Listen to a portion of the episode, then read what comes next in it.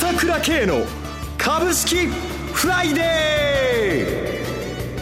ー。この番組はアセットマネジメント朝倉の提供でお送りします。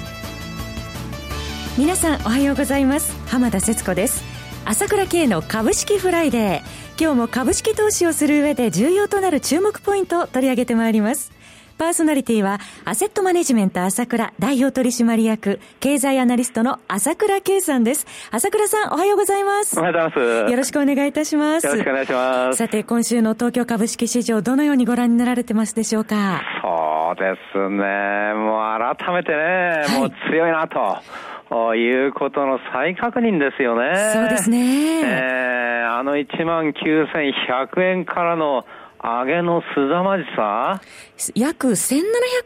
円ほど上げてますよね、7月8日から。そうですよ。はい。まあ、一昨日はね、まあ、250円近く下げたものの、えー、またすぐ切り返して、今日も朝方ちょっと、あ先物が大したことないから下げるんかもしれないですけれども、はい、やっぱり日本の株の強さは際立ってますよね。そうですね。えー、もう世界を見渡してもこんな強いところないですよ。はい。えーで、朝倉さん、その売買代金なんですが、株は上昇してるんですけど、まだ低調なままというか。そうなんですよ。この下げた時はね、はい、あの、急落した局面では3兆円以上できてたけど、その後、あ、これだけ強烈な上げを繰り返しながらね、えー、3兆円できた日なんかないんですよ。そうなんですよね。えー、昨日なんか2兆2000億ですよ。はい。えーなんで上がるんかってことなんですよ。これ私は一貫して言ってるんだけども、はい、売り物が徹底的になくなってきてるんだっていうのが日本の相場の定量にあるんですよ。はい、確かにこれはほとんど誰も言わないんだけれども、数字に見えないから、見えないんだけれども、なぜこんな急反発するのかっていうと、それは売り物がだんだん薄くなってるからなんですよね。それゆえに上昇ピッチが早いと。そうなんですよ。そこを分かってないとね、はい、しかも今後もずっと繰り返し言ってますけども、公的年金も日銀も継続的に買うことは、どんな状況があろうが買ってくるんですよ。はい、えー、ますます薄くなっちゃうじゃないですか。ここれが、この今回の上げの原動力も個人なんだけれども、はい、個人だって買いたくて買いたくてしょうがないんですよ。ただ、売った値段よりも安い値段で買えるチャンスがないので、この間チャンスが来たのでポッと買っただけの話で、はい、膨大な買い力を持ってるんですよ。下値は硬いということですね。そうです。もう日本の相場はもう特出して世界とは違うんですよ。はい、ここが、こういう現状があるということを捉えてあ見とかないとダメだということですよ。弱気になる必要なんかないんです。えー、もちろん世界的な情勢をこれから話しますけれどもね。はい。えー、はい、この後、外部環境などを含めまして、朝倉さんに詳しく伺います。よろしくお願いいたします。それでは CM です。今、朝倉慶が熱い。その鋭い分析力で注目を集める経済予測のプロ、朝倉慶が代表を務めるアセットマネジメント朝倉では、日々の株式情報を無料でリアルタイム配信中。アベノミクスで上昇した株式相場、投資家はここからどう対処すべきか。迷ったら朝倉慶。キーワード朝倉慶で検索を。アセットマネジメント朝倉は、証券取引、金銭有価証券の予託貸付行為は行っておりません。また、情報提供する金融商品のお取引では、相場変動などにより損失を生じる恐れがあります。取引説明書、契約締結前交付書面などを十分にお読みいただき、ご理解の上お取引ください。金融商品仲介業者登録、関東財務局長、金中第605号。さて、ここからは株式市場を取り巻く外部環境について朝倉さんに伺っていきたいと思いますが、朝倉さん、ギリシャと中国というここまでの2つの不透明要因、ここに来てやや後退しているようにも見えますが。ようには見えるんだけれども、はい、現実に後退したっていう部分はあるんだけれども、はいしかしながら、やはりその底流にある中国経済の減速ですね、えー、えー、これはもう避けられないということで、この影響がやっぱり相場の中にも出てきてますよね。じわじわとどのようなところに出てきてますまあ、例えば今日のニューヨークダウまた下がって3日続落になりまして、はい、そしてまあ年初から見てもマイナスというところになってしまったんですけれども、はい、これはまあナスダックはニューヨークダウに比べて堅調なんだけどニューヨークダウの方が下がるってことはやっぱりエネルギー株のシェアが多いからですよね。はい、えー、で、やっぱり CRB 指数、商品全体の指数はですね、はい、まあ206ポイントというこということで、まあ、なんと12年ぶりの安値になってきてるんですよ。はい、で、もちろん石油はこの間っていうか直近で50ドルを WTI の石油を割れてきた。それから銅とか、それからアルミとか、ニッケル6年ぶりの安値になってね、はい、鉄鋼鉄鉱石なんかも10年ぶりの安値ということで、明らかにそれからブラジルの株がまた 5, 5万ポイント割れてきたんだけれども、はい明らかにやはり新興国中心にこの商品市況の低迷、えー、並びに需要減退が来るという懸念を相場が持ち始めているということは事実ではありますよね。やはりこの商品安、えー、新興国経済の低迷は中国リスクを警戒していると。その通りです。で、それはやはり、えー、避けられないと思うんですよね。はい、えー、一方、その新興国が悪くなるということを IMF も非常に、えー、気にしていまして、とにかくアメリカの金利、引き上げを遅らせてくれということで言ってるわけだけども、反面、ここの商品安っていうのは前にもお話ししましたけど、両面あるわけだ。要は、新興国から先進国の所得移転ではないんだけれども、そういった要素があるわけですよ。はい、石油が安くなる、それからまあ、アルミも安くなる、日系も安くなる、そういうものは、商品が安くなるということは、日本にとっては悪いことではないわけですよね。はい、えー、購買力が高まるということもありますし、それからインフレ傾向が起きないということがあるから、ますます IMF が今日言ったのも、さらに、あの、いわゆる金融緩和のアクセルを踏むようにということを言っているわけですよ。はい、えー、そういう面ではまた政策策を後押しするということで、実質所得が上がってくるというプラス面はあるわけですよ。えー、その辺総合的に見ると、どうしても前も言いましたけども、こうやって、えー、ニューヨーク株下がってきましたけれども、まあ、あの、世界を見渡して株というもので見るとですね、どうしても日本株が一番いいわけじゃないですか、相対的に。えー、そういうことじゃないですか。はい、えー、株に資金が来るって金どんどんどんどん流れちゃってるんだから、どっかに行かなきゃなんないんだけど、どう考えても日本株が一番いいわけだ。だから、ニューヨークダウが先ほど言ったように、年初からマイナス、年初の値からマイナスになってしまってるんだけど、日本株は依然として15%以上高いところにあって、強さは際立ってるわけでしょそうしますと、外部環境、ここの外部環境は日本株に後押しするということですね。結局は、余った金があって、どっか行かなきゃなんないんだから、はい、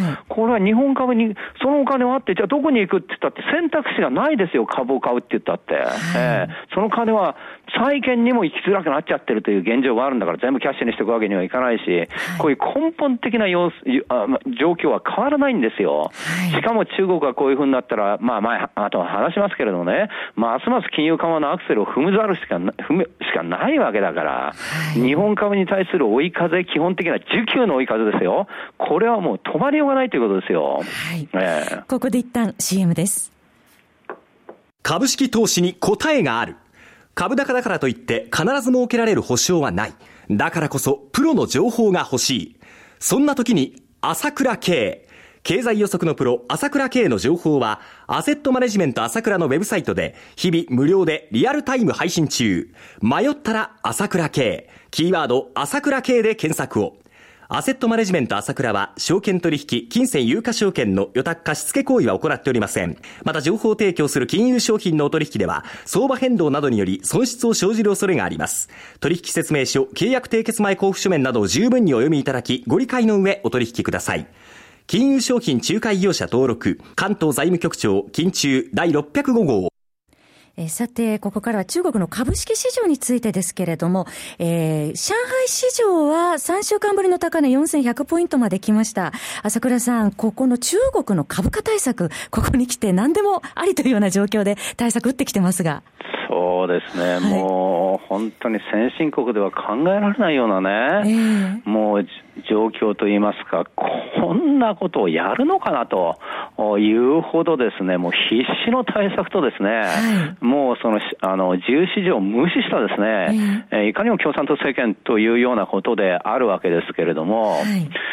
で、かなりやはりこれだけ大きな作業をした場合にですね、歴史的に見ればですね、止まった試しというのはないですよね、通常は。はい。えー、しかも新鷹山が、まあ、半分近く減ってはみたもののですね、まだかなりの高水準なんですよ、日本から見ればですね。はい、売りたくてない、売りたくてしょうがない玉はいっぱいあるでしょうし、から内部的にはいろんな問題が出てるに違いないという感じがするわけですよね。はい。えーそそれでも結論的に言いますけれども、中国株はもう下げないと思います。下げないですか？下げないと思いますね。はい、えーっていうのはですね、今言ったように歴史的に見て日本のバブルも崩壊もそうだけども、まあリーマンショックもそうだし、からアメリカの1929年の暴落もそうだけども、あれだけですね、えー、加熱したのがこういうふうに大きく下がった場合で、戻った試しっていうのはないんですよ。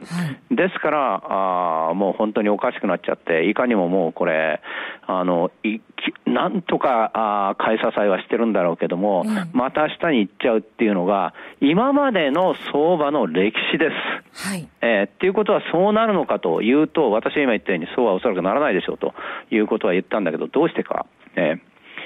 これはね、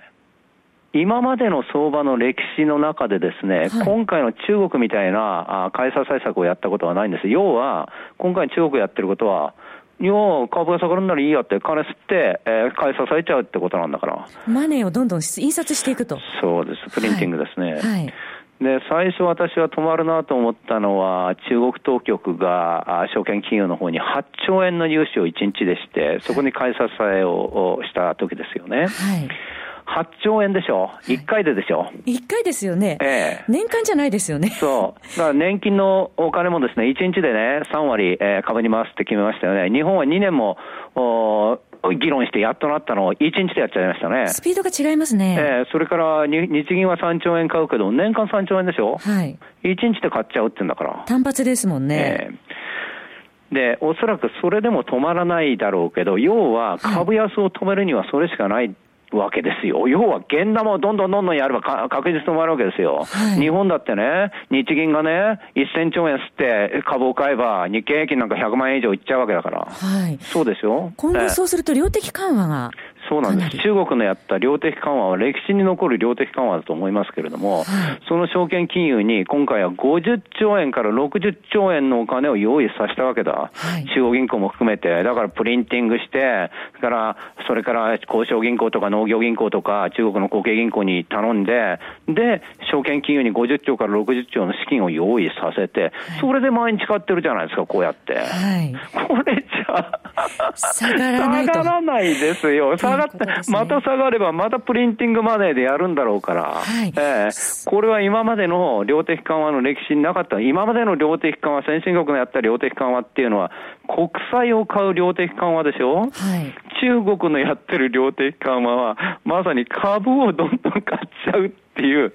まあ、買い上がっていけはいかないだろうけれども、はい、そういう量的緩和なんですよ。はいこれでは株価は止まるし、今までの株の歴史とは違いますよ。これが将来、どういう副作用を起こしてくるかわからない。ただ言えることは、日本の株にとってもこれはマイナスでなく、まあ、株高という世界の流れを押し上げるような力にもなっていくんですね。ありがとうございました。そろそろ番組もお時間が迫ってまいりました。お話は、アセットマネジメント朝倉代表取締役経済アナリストの朝倉圭さんでした。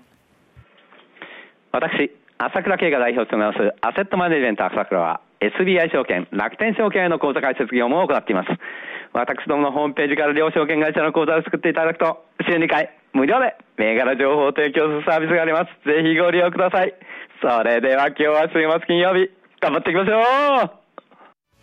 この番組はアセットマネジメント朝倉の提供でお送りしました。最終的な投資判断は皆様ご自身でなさってください。